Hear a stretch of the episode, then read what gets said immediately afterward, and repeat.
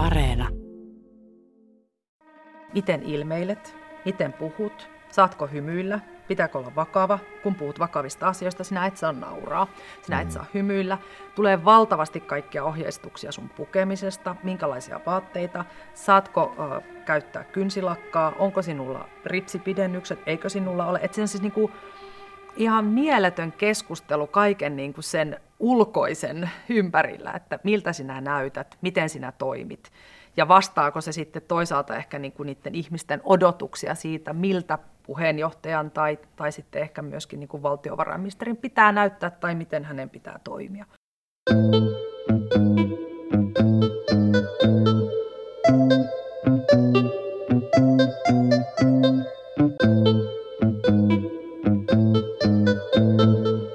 Dokumenttisarja Politiikka Suomi sukeltaa Suomen lähihistorian keskeisimpiin käänteisiin.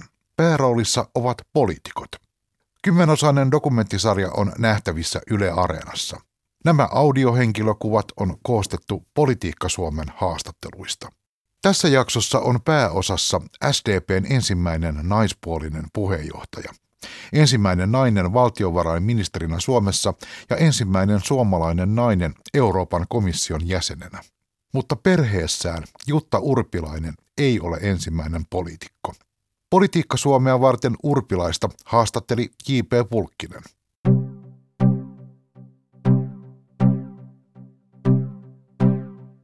Mä en muista siitä itse valinnasta juurikaan mitään, mutta sitten tietenkin se, että mun isä oli kansanedustaja 16 vuotta. Ja, ja, ja tavallaan koko se mun, voi sanoa sitten sen koulu, kouluajan, niin äh, ehkä se leimallisin oli se, että, että hän oli paljon poissa. Edustaja Urpilainen on poissa. Lähti tiistai-aamuna Helsinkiin ja tuli perjantaina takaisin ja sitten meidän isällä oli sellainen tapa, että hän toi aina jonkun tuliaisen. Yleensä se oli joku pätkis tai suffeli tai laku. Ja tota, laittoi sen siihen eteisen lipaston päälle. Ja sitten aina katsottiin, että ää, kun tuli kotiin ja näki, että ne suffelit tai lakupötköt on siinä lipaston päällä, niin tiesi, että isä on tullut kotiin. Ja, ja tota, ää, tai toinen oli sitten se, että mun isä on, tykkää siivota, niin sitten saattoi kuulua imuroinnin hurina, koska hän oli tullut perjantaina kotiin, niin hän oli vaihtanut työvaatteet pois ja alkanut imuro- imuroimaan, että se oli toinen merkki. Mutta ehkä sitten kun pienessä, kohtuullisen pienessä kaupungissa kasvanut tällaisena poliitikon lapsena, niin olihan siinä myös vähän sellaisia negatiivisia kokemuksia, että varsinkin sitten ehkä yläasteiässä, niin ää, mä koin sen välillä vähän haastavanakin, että kaikki tunnisti, kuka mä olen, että toi on se urpilaisen mm. kansanedustaja Urpilaisen tytär ja, ja, ja sitten ehkä myös semmoinen, varsinkin jos oli jostain kiivaita poliittisia keskusteluja mielipidepalstoilla, niin sitten saattoi olla tilanteita, että jos joku kaverin vanhemmat alkaa multa tenttaamaan, miksi, miksi isäsi äänesti näin tai miksi hänellä on tällainen mielipide. Ja, ja, tota, ja se ehkä oli mun mielestä semmoinen myöskin niin kuin varjopuoli kasvaa poliitikon lapsena, että, että tota, toki se niin kuin antoi mahdollisuuden tavata mielenkiintoisia ihmisiä ja, mm. ja kulkea isän mukana monissa jännissä paikoissa, mutta sitten taas toisaalta niin myös ehkä se semmoinen vastuu, joka siihen työhön liittyi, niin osittain tuli semmoinen olo, että joutui sitten vähän kantaa niin kuin lapsena tai nuorena vastuuta myös oman isänsä poliittisista kannanotoista, joka ei ehkä oli ihan reilua.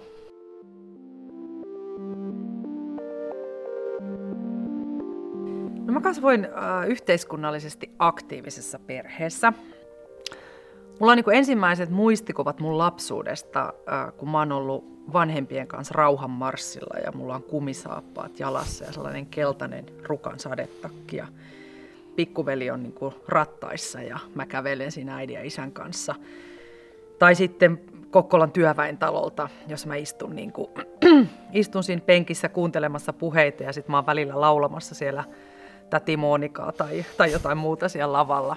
Et, et, et mun perhe on ollut hyvin yhteiskunnallisesti aktiivinen ja, ja ehkä se kasvatus, jonka mä oon saanut kotoa, on sellainen, että niin kuin, asioihin voi vaikuttaa. Ja jos epäkohtia näkee, niin niihin pitää niin kuin, tarttua ja puuttua. Ja, ja mä luulen, että se on ollut ehkä semmoinen, semmoinen niin meille, mun sisaruksille, kun on siitä meidän lapsuudesta puhuttu paljon jälkeenpäin, niin kaikille myös sellainen ominaispiirre, että ehkä meistä kaikista, vaikka minusta mä oon ainoa jostain toistaiseksi tullut poliitikko, niin, mm. niin tota, kuitenkin meissä kaikissa on sisäänrakennettuna se piirre, että, että jos näkee jonkun vääryyden, niin siihen pitää heti tarttua ja puuttua.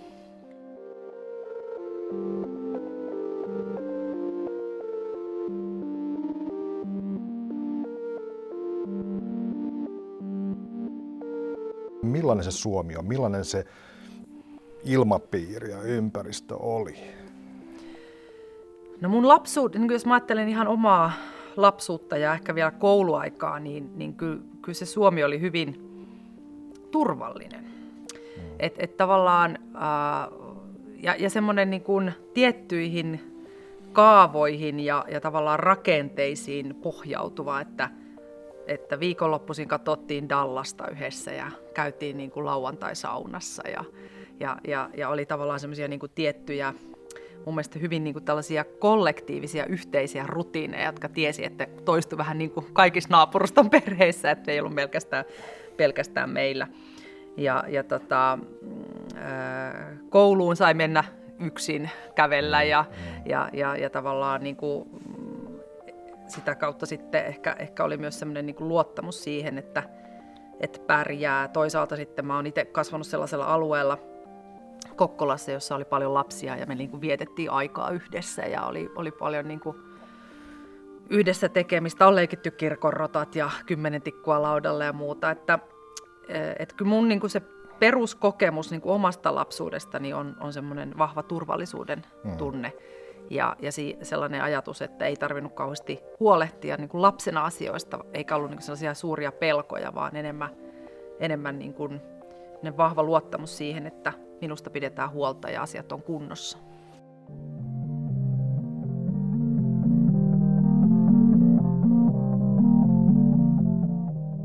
Miten se oma poliittinen kiinnostus heräsi?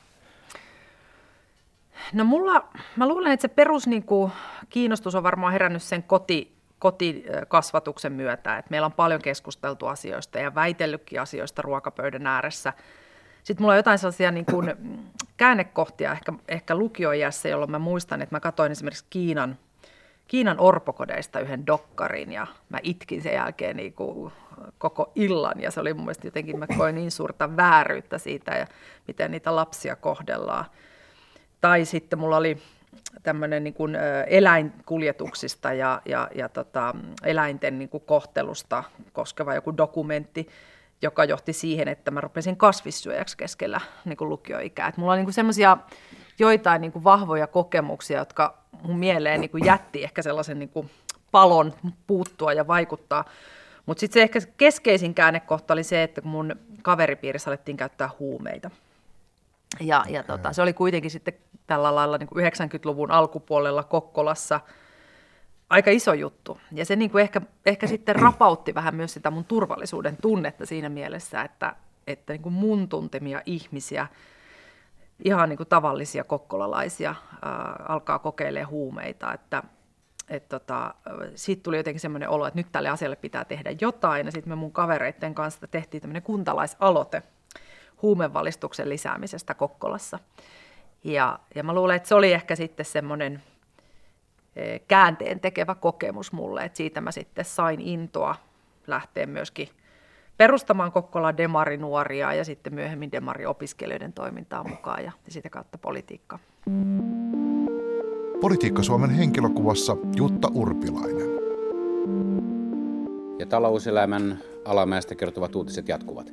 Naisten päällysvaatteita valmistava Mastercoat aikoo siirtää Kokkolan tehtaansa, tehtaan tuotantonsa ulkomaille. Syynä on yhtiön johdon mukaan Suomen korkea hintataso sekä neuvostoviennin tyrehtyminen. Kokkola oli vahva tämmöinen niin vaateteollisuuden keskittymä ja, ja sitten, sitten valitettavasti sen 90-luvun laman myötä niin, niin äh, koko se teollisuuden ala oikeastaan katosi Kokkolassa ja muutenkin äh, Kokkolassa nousi työttömyys pahimmillaan muistaakseni 26 prosenttia. Siellä oli siis todella voimakas ja korkea työttömyys. Ja mä muistan, että, että se lama-aika oli, oli sellaista, että me oltiin esimerkiksi niin kuin mielenosoituksessa ää, vastustamassa Kokkolan kaupunginteatterin tehtäviä säästöjä ja, ja siinä oli semmoinen niin uhka, että johtaako ne säästöt jopa sitten Kokkolan kaupunginteatterin kokonaan lakkauttamiseen. Mm. Ja, ja mä olin siellä, siellä mielenosoituksessa ja, ja, ja, ja jotenkin se semmoinen niin kuin henki, joka, joka siinä, siinä kotikaupungissa oli, että et, niin, niin moni ihminen oli vailla työtä ja, ja myöskin semmoista niin kuin toivoa.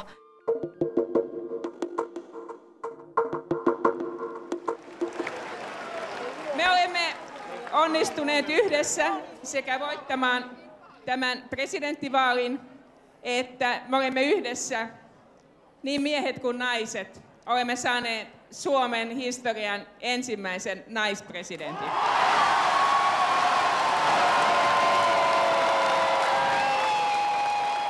Se oli hyvin voimaannuttava, voimaannuttava kokemus ja, ja mä, olin, äh, mä olin siihen aikaan tota, opiskelija Jyväskylän yliopistossa ja opiskelijapolitiikassa mukana ja, ja, ja tota, tein Tarja Haloselle työtä, tietenkin vaalityötä ja muistan niin kuin tosi voimakkaasti sen, kun olin Helsingin työväentalolla tuo Paasitornissa ja, ja, ja, ja tota, Tarja voitti vaalit ja se tunne, mikä, mikä, siellä, mikä siellä salissa oli, että ensimmäinen nainen ja valtava niin kuin ylpeys ja ilo ja onni, että et, et se, oli, se oli mun mielestä kyllä kaikille meille, jotka oltiin siinä kampanjassa mukana ja, ja tehty hänelle töitä ja tietenkin vielä itse nuorena naisena, 25-vuotiaana, tai en ollut vielä silloin 25 täyttänyt, niin, niin olihan se niin kuin valtava hieno, hieno kokemus.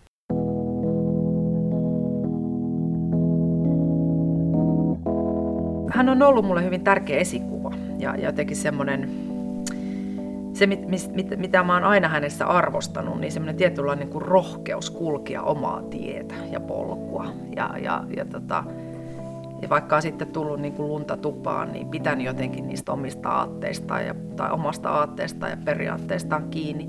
Et ehkä siinä mielessä niin mm, voi sanoa, että ehkä, ehkä niin kuin antanut, antanut tota, uskoa siihen, että, että semmoista omaa ääntä kannattaa kuunnella, mutta se, että mä päädyin 2003 lähtemään eduskuntavaaliehdokkaaksi, niin, niin, niin mä sanoin, että se oli ehkä sitten kuitenkin enemmän sattumaa kuin, kuin semmoista suunniteltua, äh, tota, suunniteltu uravalinta. Mutta että varmaan semmoisena kuitenkin niin kuin syvänä uskon vahvistajana, niin mm, Tarja on mm. ollut tärkeä. Mitkä ne sattumat muuten oli?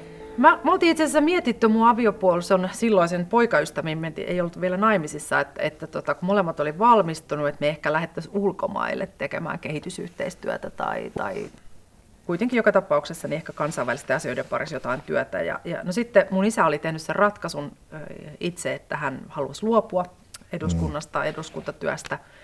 Mä olin siinä vaiheessa sitten kaupunginvaltuutettu Kokkolassa, että mulla oli semmoinen side Kokkolaan ja, ja, ja mä olin siellä niin kuin politiikassa mukana. Mutta sitten mua lähestyttiin isän ratkaisun jälkeen, että lähtisitkö eduskuntavaalihädökkaaksi. Ja, ja, ja mä joudun sitä, että mä muistan sellaisia keskusteluja meidän Helsingin vuokra-asunnon vuokra, mä olin, olin tota, siinä vaiheessa vielä sitten opiskelija, mutta asuttiin Helsingissä mun puolison kanssa, niin meidän keittiön pöydän ääressä mietitään, mitä me tehdään, että muutetaanko me Kokkolaa ja, ja aloitet, yritetäänkö me, niin kuin, pyr, yritetäänkö me pyrkiä eduskuntaan. Ja, silloisesta Keski-Pohjanmaan maakunnasta ei ollut aikaisemmin valittu naista mistään puolueesta. Ja, ja se oli myös niin semmoinen, sanotaan, että ei kauhean realistinen vaihtoehto tulla valituksi kansanedustajaksi. Mutta sitten me ajateltiin, että, että me halutaan kokeilla ja kyllä mulla on sellaista paloa kuitenkin sitten. Jutta Urpilainen tietää, mihin pyrkii. Kansanedustajan työ on hänelle tuttua kahdestakin syystä. Hän on toiminut Säde Tahvanaisen eduskuntaavustajana ja hänen isänsä on istuva kansanedustaja Kari Urpilainen, joka nyt jättää paikkansa tyttären tavoiteltavaksi. Sitten vähän kaikkien yllätykseksi niin mä pääsin eduskuntaan silloin 27-vuotiaana ensimmäisenä naisena ja ja kyllä siinä, jos ei nyt ihan samanlaista hurmosta ollut kuin Tarjan presidentinvalinnassa, niin kyllä siinä niin kuin pienimuotoisesti oli semmoinen aika euforinen kokemus, että, että tota, se kampanja, joka tehtiin, tosi siinä oli tosi paljon nuoria mukana ja mun vanhoja ystäviä ja, ja, ja sitten tietenkin jonkin verran myöskin isäni vanhoja tukijoita, mutta paljon myös uusia nuoria ihmisiä, niin, niin siinä oli kyllä aikamoinen semmoinen, sanotaan, että työ palkittiin fiilis. Mm. Osaatko kuvailla sitä tunnetta, mikä se oli, kun meni sinne eduskuntaan? No se, kun mä menin ensimmäistä kertaa, niin olihan se ihan, ihan jotenkin käsittämätön, että, että mä olin käynyt isän tietenkin työpaikalla lapsena, mutta en mitenkään kovin useasti, että ehkä jonain kesälomalla Helsingin, Helsingin vierailun yhteydessä käyty eduskuntatalossa. Mutta sitten kun sä saat nousta ne portaat ja ne tuntui niin, niin kuin se rakennus ja kaikki niin arvokkaalta ja, ja jotenkin semmoiselta jylhältä ja, ja, ja sitten kiipeät ne portaat ja sitten siellä oli vahtivestarit vastassa ja, ja se oli hyvin niin kuin, siinä vaiheessa aika tämmöistä niin kuin juhlavaa ja seremoniallista, niin, niin kyllä siinä koki olevansa hyvin etuoikeutettu ja myöskin niin kuin ylpeä siitä, mitä oli saavuttanut.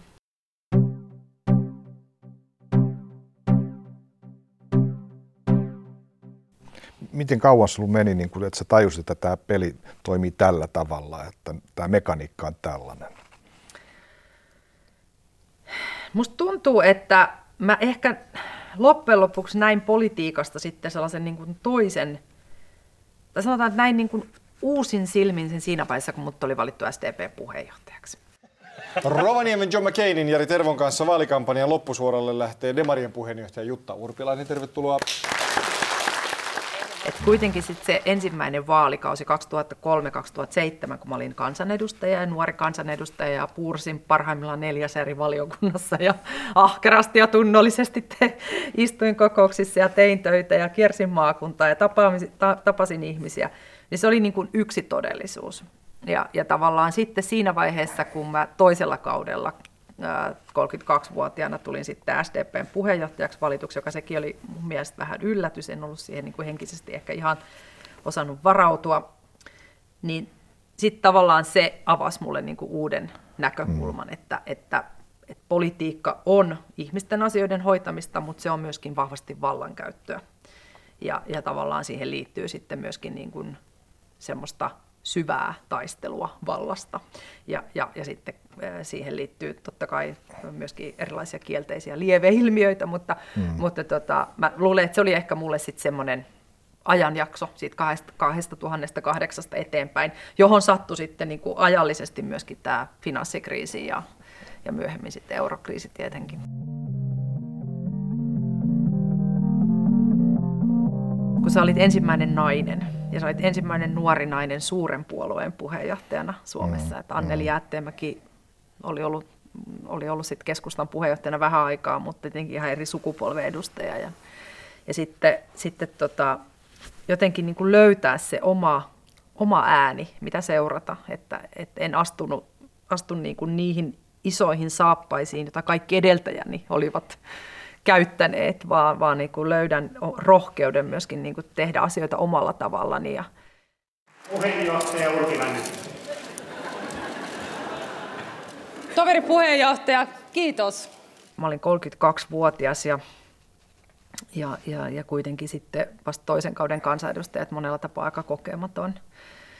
Ja mä luulen, että se näkyy sitten varmasti siinä 2008 niin kuin kuntavaaleissa, mutta kyllä se niin kuin koko sen ensimmäiset kaksi vuotta niin kuin varmaan oli läsnä siinä, siinä työssä. Ja toki myös se mediakirjoittelu ja julkisuushan oli todella kriittistä, että, että niin kuin siinä, siinä kyllä ruodittiin urpilainen niin kuin läpikotasi.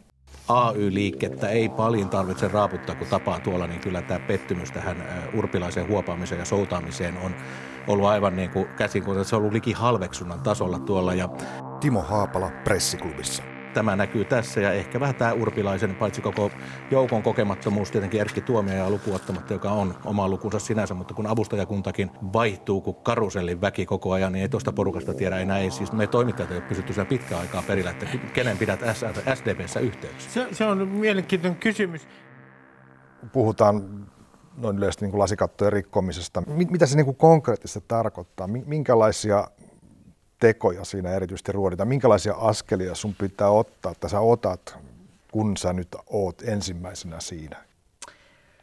Mun kokemus ensimmäisen naisen niin kuin asemasta, jos mä ajattelen tavallaan sitä SDP-puheenjohtajuutta, mutta osittain sit myös sitä valtiovarainministeriaikaa, niin lähtien ihan siitä, että ää, miten ilmeilet, miten puhut, saatko hymyillä, Pitääkö olla vakava? Kun puhut vakavista asioista, sinä et saa nauraa, sinä et saa hymyillä. Tulee valtavasti kaikkia ohjeistuksia sun pukemisesta, minkälaisia vaatteita, saatko ö, käyttää kynsilakkaa, onko sinulla ripsipidennykset, eikö sinulla ole. Että se on siis niin kuin ihan mieletön keskustelu kaiken niin kuin sen ulkoisen ympärillä, että miltä sinä näytät, miten sinä toimit ja vastaako se sitten toisaalta ehkä niin kuin niiden ihmisten odotuksia siitä, miltä puheenjohtajan tai, tai sitten ehkä myöskin niin kuin valtiovarainministerin pitää näyttää tai miten hänen pitää toimia. Varsinkin siinä alussa, kun on nuori ja kun on kokematon, antaa ehkä niille mielipiteille jonkin verran enemmän arvoa, mutta sitten jos ne mielipiteet on niin kuin täysin keskenään myöskin ristiriitaisia, niin siitähän tulee ihan mahdotonta yrittää sitten sitten tavallaan kaikkia niitä noudattaa tai ihmisiä miellyttää. Ja sitten mä muistan, että mun täytyy antaa siitä kyllä Suviannelle tunnustusta, että Suvianne Siimes oli, oli mulle sillä lailla hyvin tärkeä ihminen ehkä siinä alkuvaiheen kahden ensimmäisen vuoden aikana, koska hän, meillä oli semmoinen yksi tapaaminen, tapaaminen, jossa hän sitten mua vahvisti siihen, että kuule Jutta, että – sun on tosi tärkeää tehdä asiat niin kuin sä itse koet oikeaksi, koska muuten sulta ei jää mitään kyntöjälkeä. Ja mä muistan sen sanan, mä oon kirjoittanut sen jonkin mun muistikirjaan, kyntöjälki, joka tarkoitti sitä, että tavallaan, että mikä on se, mitä sinusta jää jäljelle, jos et sä tavallaan sitten tässä työssä ja tehtävässä, jos et sä pysty tekemään asioita niin kuin itse, itse katsomallasi tavalla ja parhaalla tavalla. Ja mä luulen, että se oli, on, on jäänyt mulle, jäänyt, jäänyt mulle niin kuin ehkä sitten koko sen myös se valtiovarainministeri ajan ja se, että mä tein silloin sitten ratkaisuja, jotka oli myös paljon kritisoituja, mm, mm. Niin, niin ehkä mulle leimallista, että, että mulla oli hirveän tärkeää, että mä olen itse niiden päätösten kanssa sujut. Et totta kai asioita piti porukalla pohtia ja piti kuunnella eduskuntaryhmää ja kenttää ja, ja, ja erilaisia näkemyksiä. Mutta sitten viime kädessä, että sä voit itse katsoa itseäsi peiliin ja sä voit itse niin kuin hyvällä omalla tunnolla niin kuin seistä niiden asioiden takana, niin se oli mm. mulle tärkeää. Politiikka Suomen henkilökuvassa Jutta Urpilainen. Mä muistan silloin aikaa mun alkuvaiheessa, niin Paavo Arhimäen, Paavo valittiin vähän mun jälkeen sitten mm. vasemmistoliiton puheenjohtajaksi. Ja tota, muistan, että käytiin sitten jollain kahvilla – kahvilla siinä aika alkuvaiheessa. Ja sitten Paavo vaan mulle, että, niin, että sori Jutta, että tällaista tämä nyt vaan niin on, että, että, että, että sul, sulla tämä on niin kuin paljon rankempaa kuin, kuin, kuin hänellä. Ja mulla tietenkin varmaan siihen alkuun vaikutti sitten, siinä oli niin monia, monia asioita, että eh, jos muistat, niin meillä oli tämä Suomi-areenan kesäkeskustelu, jossa, jossa mä vilpittömästi ekonomistien kanssa käymieni keskustelujen pohjalta – tyrmään ruoan arvonlisäveron alennuksen ja, ja esitän, että se raha pitäisi käyttää ää, tota, perusvähennyksen nostamiseen, joka olisi niin kuin auttanut pienituloisimpia paljon paremmin ja kohdistunut juuri niille, jotka sitä apua eniten tarvitsee.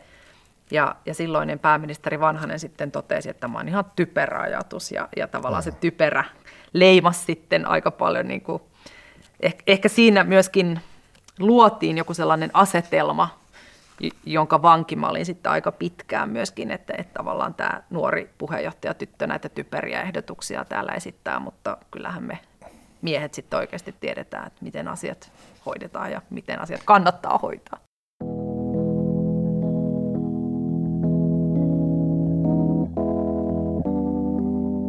mulla oli sellainen kassialma-olo, että mulla oli aina sellainen iso kangaskassi, joka oli täynnä papereita ja se jotenkin kuvasi sitä elämää, että, ja joka varmaan sitten tuli myös ehkä siitä alkuvaiheen vaikeuksista niin kuin nuorena naisena tulla ison historiallisen niin kuin kansanliikkeen johtoon. Et mähän luin ihan valtavasti. Et mä tein siis todella paljon kotiläksyjä. Että, mm. et mä opiskelin faktoja. Mä tein niin kuin, mä, varmasti jos mä menin kokoukseen, niin mä olin lukenut muistion ja mä tiesin, mistä asia, mitä asia koskee. Ja ne oli vielä yliviivaustussilla niin kuin merkattu ja muuta. Eli, eli kyllä siinä sitten niin varsinkin siinä valtiovarainministeriön kauden alkuvaiheessa, mutta koko sen kolme vuotta niin, niin teki todella paljon työtä myös osoittaakseen sen, että mä pärjään tässä niin kuin kuka tahansa mieskin, että, että, että tämä ei ole niin kuin siitä kiinni, ettenkö mä pystyisi hoitamaan. Ja, ja, ja muistan, muistan kyllä sitten ihan semmoisia jotain kommenttejakin joltain kansanedustajakollegoilta, että, että niin me aluksi vähän mietittiin, että mitenhän sä tuut pärjäämään, mutta että sä oot pärjännyt tosi hyvin ja me ollaan susta ylpeitä. Että, että ehkä se meille naisille ja varsinkin ensimmäisille naisille on ollut myös leimallista, että joutuu tekemään enemmän töitä osoittaakseen sitten myös sen oman kyvykkyytensä ja sen pärjäämisensä.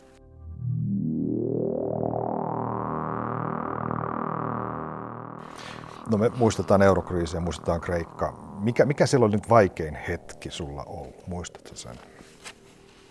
Kyllä se euro, eurokriisi oli, oli, se, se oli niin kuin hyvin, hyvin niin kuin haastava ajanjakso. Et siinä, siinä oli niin, kuin niin monenlaisia eri ulottuvuuksia. Tietenkin ensinnäkin se, että sä hyppäät uuteen tehtävään keskellä. Niin kuin, että on tavallaan niin kuin hyppäät liikkuvaan junaan. Että on kriisi, joka on kuitenkin jo ollut, siinä on ollut erilaisia vaiheita ja se on kehittynyt ja sitten sä tuut keskelle sitä kriisiä ja sulla on niin kuin kaikki se vastuu kannettavana ja, ja mieletön määrä asioita opiskeltavana ja isot paineet ja odotukset, että on niin kuin todella paalutettuja ehtoja, mitä sun pitää pystyä neuvottelemaan sitten kansainvälisesti. Ja, ja sitä on nyt niin kuin vaikea, tai sitä ei tule ajatelleeksi, minkälainen myös se julkinen keskustelu silloin eurokriisin aikana oli, että, että mediahan niin kuin kirjoitti tosi paljon niin kuin yksityiskohtia erilaisista niistä niin kuin, eurokriisin ajan äh, finanssipoliittisista äh, ja talouspoliittisista instrumenteista. Et mun piti tuntea niin kuin kaikki ne yksityiskohdat, koska saattoi olla, että joku Hesarin toimittaja tai joku Ylen toimittaja kysyy multa jotain yksityiskohtaa. Ja nyt se tuntuu absurdilta, koska samanlaista keskustelua ei käydä. Nyt käydään ehkä, voi sanoa, että politiikka on juridisoitunut, käydään ehkä enemmän tällaista juridista keskustelua, mutta, mutta siihen aikaan se oli todella niin kuin teknistä keskustelua, piti hallita ne yksityiskohdat ja mä niitä virkamiesten kanssa opiskelin ja tankkasin. Mutta varmaan se haastavin paikka oli sitten kuitenkin ne kansainväliset neuvottelut ja se, että että mä muistan esimerkiksi, se taisi olla niin kuin Luxemburgissa epävirallisen ECOFINin yhteydessä. Meillä oli euroryhmän kokous, jossa Juncker oli tuonut sitten tavallaan tällaisen niin kuin, tarjouksen näistä vakuuksista, että mikä, mikä se malli voisi olla. Ja valtava paina, muistan se iso huone ja kollegat kaikki tuijottaa minua ja sitten, sitten tota, Juncker, kun sehän, siellähän meitä naisia ei juurikaan niissä huoneissa ollut, että kaikki virkamiehet pääsääntöisesti myös miehiä. Sitten Juncker katsoi, että no Jutta, käykö tämä sinulle? Kaikki odottaa, että nyt tämä on ratkaistu ja nyt saadaan niin kuin viimein päästään niin kuin eroon tästä. Ja sitten mä joudun käyttämään vain puheenvuoroa, että valitettavasti tämä on niin huono malli, että me ei voida tätä hyväksyä. Sitten kaikki niin kuin se jupina ja sitten sen jälkeen oli, oli kokoustauko ja muistan siellä käytävillä, niin niin tota, murhaavia katseita. Euroryhmän puheenjohtajan mukaan vakuudet eivät muita kuin Suomea innosta. I have to add that of course all the ministers did understand this uh, proposal and when I was when I was asking if yes or no another country would like to join the deal the answer was clearly no. Tuossa 2000-luvun alussahan EU näytti aikamoista menestystarinalta. Ja, ja mä luin Timothy Garton Ashin tämmöisen repliikin, että EUsta, että jos hänet olisi nyt syväjäädytetty vuonna 2005, hän olisi mennyt onnellisena levolle, mutta tota, näin ei käynyt. Mitä sä itse silloin ajattelit EUsta vielä kansanedustajana? Mulla on itsellä sellainen historia, että mä oon ollut aikoinaan perustamassa mun nykyisen aviomieheni ja, ja sitten muutamien muiden nuorten kanssa tällaista Eurooppa-nuoret-nimistä nuorisojärjestöä Suomeen mm. 90-luvun loppupuolella.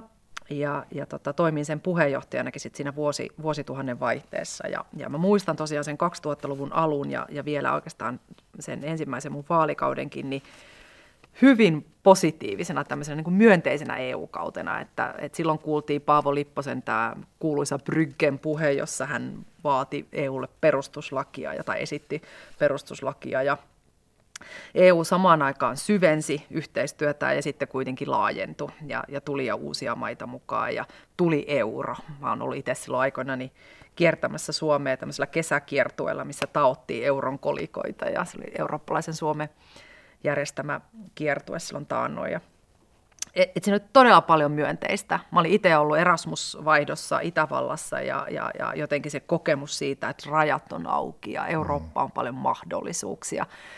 Vapaudet, oikeudet, mm. mahdollisuudet, kuitenkin semmoinen niin luottamuksen ilmapiiri.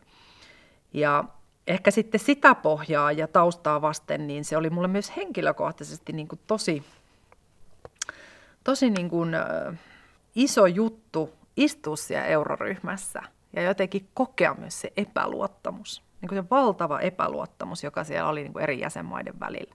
Mm. Ja tietenkin se nyt kohdistui niin kuin muutamiin Etelä-Euroopan valtioihin, mutta et ylipäänsä semmoinen niin kuin epäluottamuksen ilmapiiri. Ja, ja tavallaan kun siis miettii sitä omaa positiivista niin kuin EU-kokemusta ja, ja kuitenkin semmoista niin kuin vahvaa uskoa eurooppalaiseen yhteistyöhön, niin sitä taustaa vasten, niin se oli aikamoinen, aikamoinen niin kuin, eh, en nyt sano shokki, mutta yllätys kokea myös sit se niin kuin toinen puoli. Oltiko silloin 2000-luvun alussa sinisilmäisiä, kun ajateltiin, että eurooppalainen unelma syrjättää amerikkalaisen unelman ja EUsta tulee seuraava supervalta? Mä jotenkin ajattelen niin, että mun mielestä pitää, ja tästä tullaan ehkä näihin mun unelmiin ja niin kuin ajatukseen siitä, että pitää olla niin kuin isompia ja suurempia päämääriä, mitä kohti halutaan niin kuin mennä. Että se on tavallaan sen kehityksen ehto myöskin, se on niin kuin elinehto, että asiat menee eteenpäin, että pitää olla jotain visioita.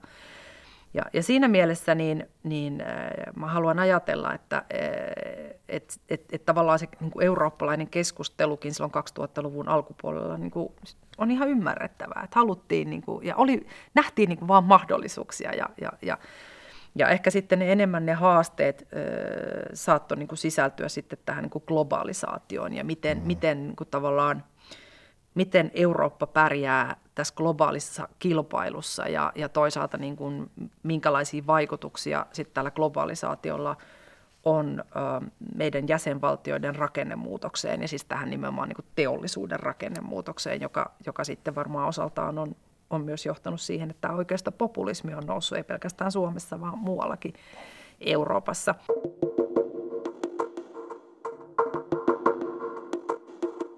Mitä sä ajattelet vallasta?